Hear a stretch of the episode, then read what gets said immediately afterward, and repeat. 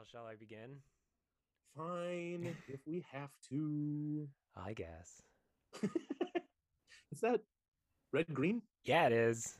I'm a man and I can change if I have to, I guess. Yeah.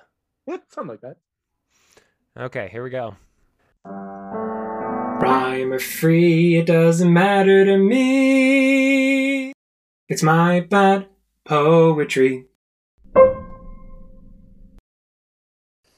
Good day, and welcome to My Bad Poetry, a podcast where we take a deep dive into my dabbling with poetry between 2004 and 2008, when I was in high school. Each week, we hear a selection read aloud for what may be the first time, and we'll examine it for its historical, philosophical, and literary qualities, always asking, why in the world did I write this? I'm Aaron, and I am dragging my dear friend Dave with me on this journey into my old private journal. Dave, um, how did you enjoy the week off? Oh, it was so nice, especially because now I know that Abby can really just tear into you uh, and how terrible your poetry is. So that felt really nice. We Yeah. have a hel- we have a healthy marriage. Well, Dave, you have begun a, a new tradition on the pod. Ugh, I don't like saying pod. Um, I love saying pod. on the pod, okay, On the pod. Uh, where you are regaling us with um, poetry from the here and now. Oh, yeah. you are writing almost on the spot. So, what do you have for us today? So today I have a Dodoitsu, uh, which is a Japanese poem from the late Edo period. So that's like 1600s to late 1800s. And the haiku comes out of the same tradition as well.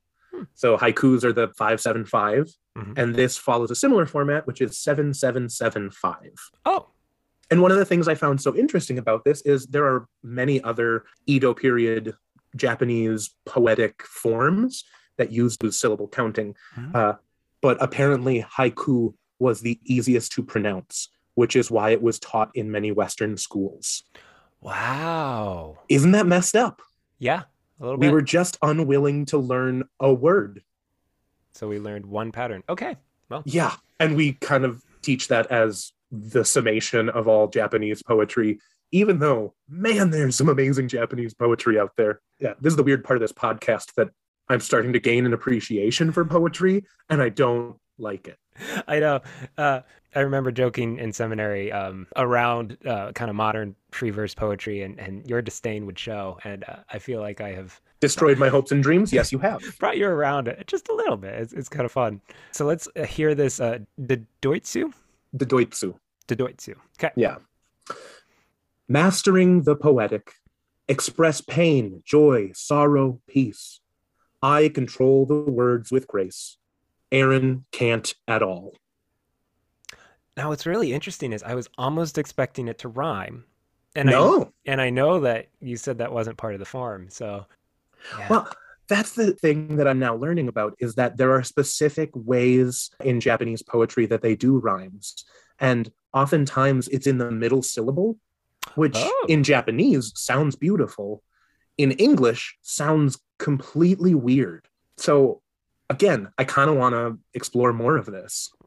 Well, by all means. I mean, No, I'm upset with you, Aaron. I am upset with you about this. I have created a new passion. No, monster. Monster, Monster. is the word you were thinking of. That's fair. Well, speaking of monsters, uh, let's return to my 15 year old self. Or no, I don't think I don't think I was that bad. But today I bring from the Wolf Journal a poem from uh, December 19th, 2005. Ooh. These words I write have no effect. They are trapped on the pages they are written, trapped by the covers of an unknown book. I want to scream from the rooftops, and yet I stay quiet. My words are my release. The pencil burns the page as I write. Words come to me like lightning and disappear like fog.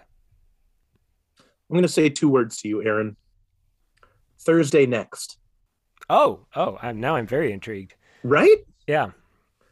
Uh, elaborate, please. Yes. You introduced me to uh, some stories Yes. Now, your shout sister out. introduced to you. Yes, Yeah. thank you. My sister would uh, scream if we did not give her credit for that. So, Aaron, you and you alone discovered these books, books by Jasper Fforde, um, the Thursday Next series. Yes. Wonderful books. Yes. Um, and I'm wondering when your sister showed them to you. Okay, so you're you're thinking that there's a there's a connection here, and I will um, crush all your hopes. Good. I didn't start reading them until late college, I think. Oh, okay. So, but I mean, I, she was reading them and, and pushing them on me for quite some time before that. But I mean, uh, yeah, I, I took a while to get around to them, but she was entirely correct. They're probably my favorite series. So, okay. Um, before we move on, I don't know that my computer will support you sharing your screen with me. So could you yeah, uh, email me oh my gosh, and I'll look on my phone? Is- yeah, I could do that. Dear listeners, my computer is being a big old stinky jerk. Yeah, there's a reason why we had to call in Abby. No, what was your Thursday next connection? Well, that's what I'm trying to get to. I can't. I, it's not here, Aaron. Uh, trapped in the covers of an unknown book. I think that was it. Yeah, Okay, so like uh, where she hides in a in an unpublished book. unpublished book. Yeah, yeah. uh, in a work in progress, which ends Yes. up being um, the Big Over Easy. The big over easy. Yeah. Yeah, I have it on right behind me. So, so if your first impressions was uh, thinking of Thursday next, I have to say that that sounds pretty promising to me. I will say there were things in this poem that, and hear this as the insult that it's meant to be, Mhm. I didn't hate. Fair enough. Yep. Yeah. Um, while you look it over, my first impressions when I read this back was uh, almost a sigh of relief in that we've been slogging through uh, so many piney kind of emo, and don't get me wrong, this is still very much emo, Oh, but yeah. um, it's not focused on uh, a relationship or or um, a broken heart. It's it's very kind of internal. Right. Well, and I feel, I mean, I can definitely read some of the uh, pop punk influences in here. Yeah. I'm getting another good reference here. I'm the gatekeeper. Are you the keymaster? What is that? No, that that's Ghostbusters, man. Oh, ghostbusters it's been a long- It's Ghostbusters. been a long time. Rude. What's that Well- reference? I, I think I think it's just the uh the very serious sound, but I'm also hearing it in the teenage voice of Oh, okay. I'm hearing it from a bit of a squeaky nerd. totally. Yeah. Yeah. Yeah. I, yeah. I have um. So beyond the first impressions and and the the structure being free versus always um. Right. I I have two different interpretations of this. One is a very very generous interpretation, Okay. and the other one is a not so generous, probably more honest interpretation. So which one do you want to hear first? Let's go generous first, and then we can both tear into you about Okay. how bad you are at everything. Okay, sounds good. So my most my most generous interpretation of this poem is um a frustration with not being able to kind of present a genuine self, I guess, in in public. Yeah. And and it's it's this idea of being trapped on page, trapped Hmm. by covers. Um, I feel like it's kind of this idea of the the public persona that we present, trying to to fit within the well kind of catered cultural norms Hmm.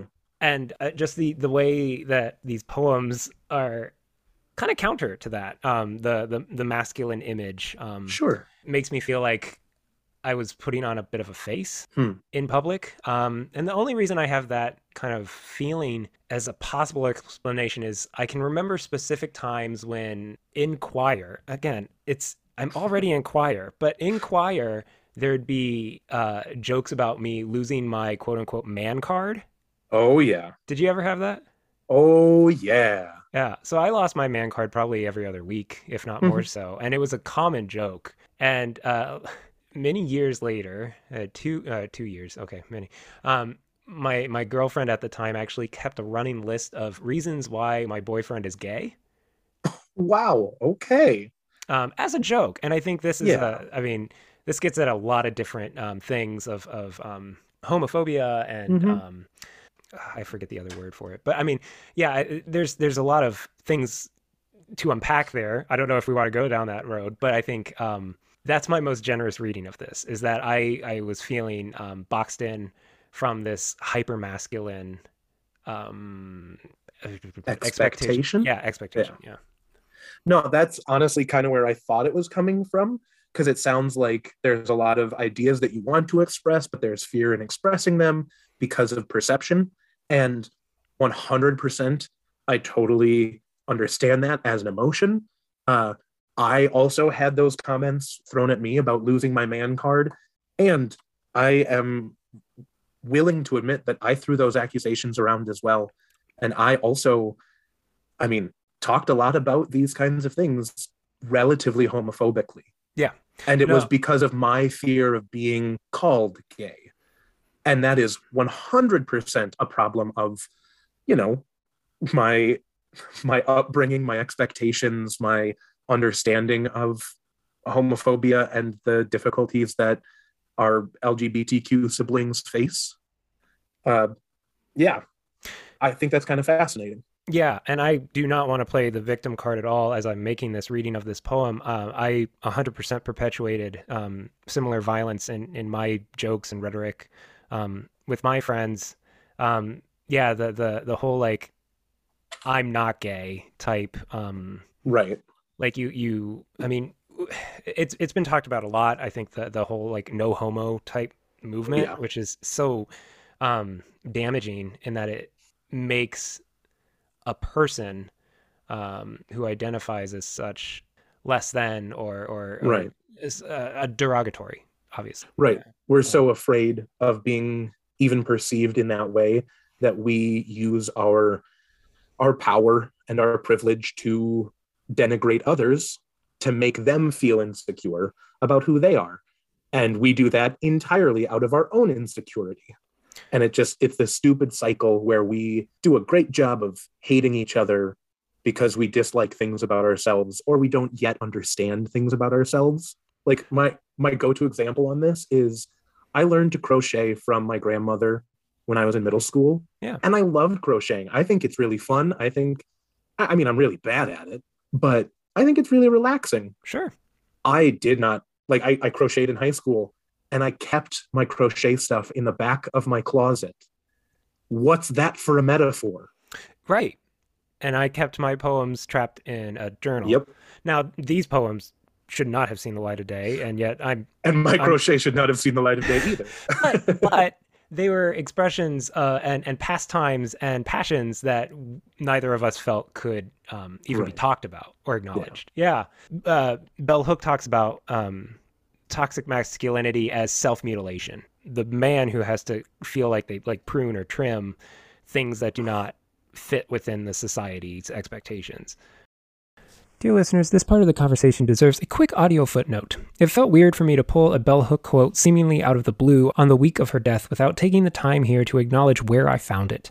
I wish I could say I was more familiar with her work, but this quote was shared during a video essay I just happened to watch during my nightly dishwashing routine the night before Dave and I recorded. The quote is originally found in The Will to Change Men, Masculinity, and Love, published in 2004 but it was cited in this video by St. Andrewism in conversation with Khadija Mbowe in their essay, Who's Afraid of Lil Nas X? Great video and an amazing quote, which sadly I probably would not have noted if not for the unfortunate passing of the author. The full quote is The first act of violence that patriarchy demands of males is not violence towards women. Instead, patriarchy demands of all males that they engage in acts of psychic self mutilation, that they kill off the emotional parts of themselves. That's it back to our crazy antics. wow. Yeah. That's fascinating. Cause yeah, you, you think about like the the external forces that it creates. Like we internalize toxic masculinity and it, you know, it's expressed out at other people. So like I remember making jokes in high school that were homophobic or sexist or misogynistic. And it was because I I felt so insecure about who I was. Like I thought the fact that I had any kind of feminine traits or like when people would say that I was a motherly kind of person and they meant caring, I assumed they were calling me gay. Right. And for me, that was an insult at the time. I thought they were insulting me rather than, you know, just pointing out who I am. Yeah, Um, a, a beautiful trait that you have. I mean, Yeah, exactly. yeah. I- I dislike a lot of things about myself, but I think that uh, that caring compassion is really nice. It's a strong suit of yours. Yeah. Yeah. Gosh, I don't like talking about things I like about myself. Duh. It's almost like that's a problem of toxic masculinity. uh, yeah. oh, but that's that's a really good point. You're gonna have to point me to that video. Uh, so that's the the very generous reading, and I think Sure. um, that generous reading still points to how this is a work in progress, Sure. and that um, the damage that has been done and that I have participated in is still very much within um, society and probably upheld in many ways um, through my actions still, and so yeah. But now for the very ungenerous reading, um, which is probably no, I- won't say more honest or close, but uh, another element within this. Sure. The words that I write have no effect. Um, I think this is a this could be a very much of an ego stroke, Yeah. Yeah. Uh, where this uh, a a teenage boy thinks uh, he has all the answers, and um, that oh, t- talent or brilliance has not yet been discovered. Uh, yeah, I think that's really interesting because it's also a self-defeating idea. Because these words that I have uh, that I write have no effect. Uh, but then also, I want to scream from the rooftops, and yet I stay quiet. You're writing this in a book and not showing it to people until now because you know you enjoy being made fun of by a buddy. Yeah. But I, I, I think that's kind of funny that you know how often do we uh, expect to be discovered even when we don't put ourselves out there. Oh, sure. Yeah, uh, you, you, we kind of live in this idea that we are the main character of a of a story. Right. We are the protagonist in our own screenplay, and so life will just click into place. Um, I mean, that's that's not true for you. It's true for me oh, right, of course. because Um, because I'm the protagonist. yeah, I'm the plucky sidekick here. yep. Yep. Yep. Correct. Correct. Yeah, um, but I think this this gets at your beloved TikTok. whoop, whoop. in that uh, I, I- know we've joked about this many times now. Um, not sure how many times this made it all the way through the editing, but I totally would have been a TikToker. Um, Oh yeah. throwing these out there, spitting fire. Um, Picking up singles of views. Mhm. I was gonna say dozens, but dozens felt like way too big. Too generous. Yep. Yeah. no, I think um, the need to be seen and heard Yeah. is is a I think a feeling that everyone shares, but um, in this kind of celebrity world that we live in, we we've twisted what it means to be heard and seen. Mhm. It's become to be idolized. Hmm. Like like good friends doesn't suffice. Having a hundred thousand followers maybe suffices. Right. Um, and I think this points to a skill that I think many of us possess but don't practice. Um, Mhm. That you and I have been trained in because it's been trained out of us so much. and I think that's active listening, Mm, yeah. in which uh, this poem makes me think, oh, I needed an active listener. Right. Yeah there this this want to be heard or to, for my words to be to have an effect. It's like my words didn't need to have an effect. I just needed someone to to say oh i hear you. That that makes Right. sense. Or or i i felt that way before. Or it sounds like you're feeling a little uh heartbroken or whatever i was dealing with. Yeah. yeah. And that's not to say i didn't have those people but maybe i i um failed to recognize it at the time. Right. or I didn't utilize them, uh, Mm-hmm. or, or or like yeah, feel comfortable enough sharing. Um, I had a super cool relationship in high school. There was um, a girl who I was in musicals with, and we we talked a couple of times during the musical, and we're never super close. We didn't really run in the same circles, but when she had issues, when she just needed to talk to somebody, she would call me, and when I needed to talk to somebody, I would call her, and it was this really awesome thing of like having someone who doesn't really know the ins and outs of the relationships and wasn't going to try and solve the problem, but was just there listening and going, "Oh, well, that's stupid. That stinks for you. I'm sorry. And like it just it was honestly it, it was a bit like therapy, but without concrete ideas behind it. Sure. But man, a lot of people could use a friend acquaintance person like that. And I know she, sh I, she's not listening to this because I don't know. I, I haven't talked to her since like freshman year of college. Hmm. But man, that was a really powerful relationship. Um, Yeah. yeah, it's kind of sweet, and I, I really enjoy that as a pastor as well.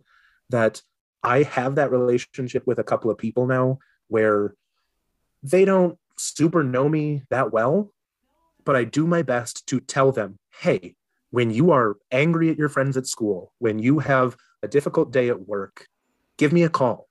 Like I am a neutral sounding board. If you want someone that you can be on the phone with and yell at, I got time. Like just give me a call. So I get those cool relationships where there's not a big expectation, but somebody just needs to be listened to. Yeah. Th- there's your your uh your your motherly caring self. Uh, Oh, uh, it's a skill you have.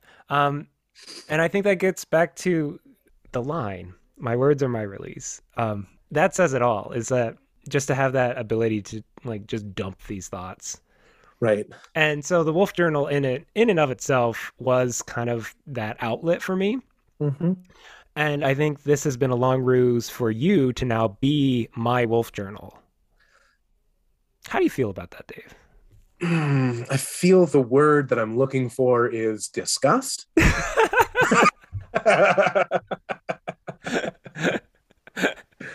no, I, I feel proud of that. I think that's I think that's really good.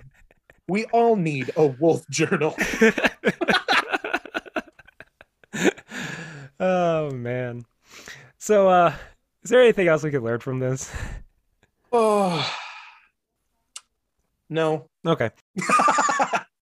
Anyway, well Dave. Oh, I, let's see here. And maybe this metaphor will come to you like lightning or disappear like fog. Ah!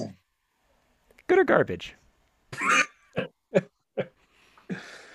Well, actually, I think I got the metaphor.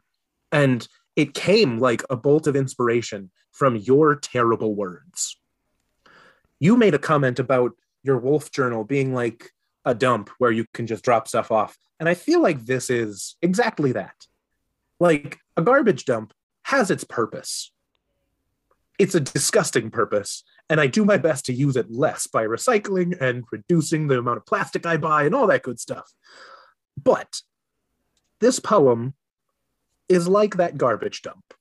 It stinks. It's disgusting. But there is a disturbing purpose to it in which we can, you know, riff and make fun of you and wonder about how culture has messed us up. Yeah, Yeah, garbage dump. I like it. garbage dump. Fair enough. So we will end our time with the words of a true poet. Um, we're kind of breaking from formula again. Uh, normally I pick older poems, but uh, while I was kind of preparing for this one, I found a poem very recent, uh, written in 2021 actually, written by uh, Jalen Harris. And this is uh, a selection from A Life of a Writer. And I will put the link to where I found this poem in the description so you can read the whole thing. But uh, here is our selection. The life of a writer is desire. I hammer into the page. I make up my mind, the street light. Is not the moon but anything can be, made beautiful under the ease of my hammer.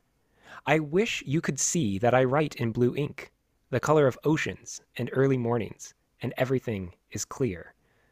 Oh, it keeps going. I just, I wish, yeah, I'm gonna put the link there because um, it, it, it flows really well um into the It's next. so good. right? Oh, I mean, how do people do this where they like just they put words on a page and like I love the idea of a hammer because I keep I keep watching these amazing videos of people who do like forging and stuff. Oh my gosh, Dave.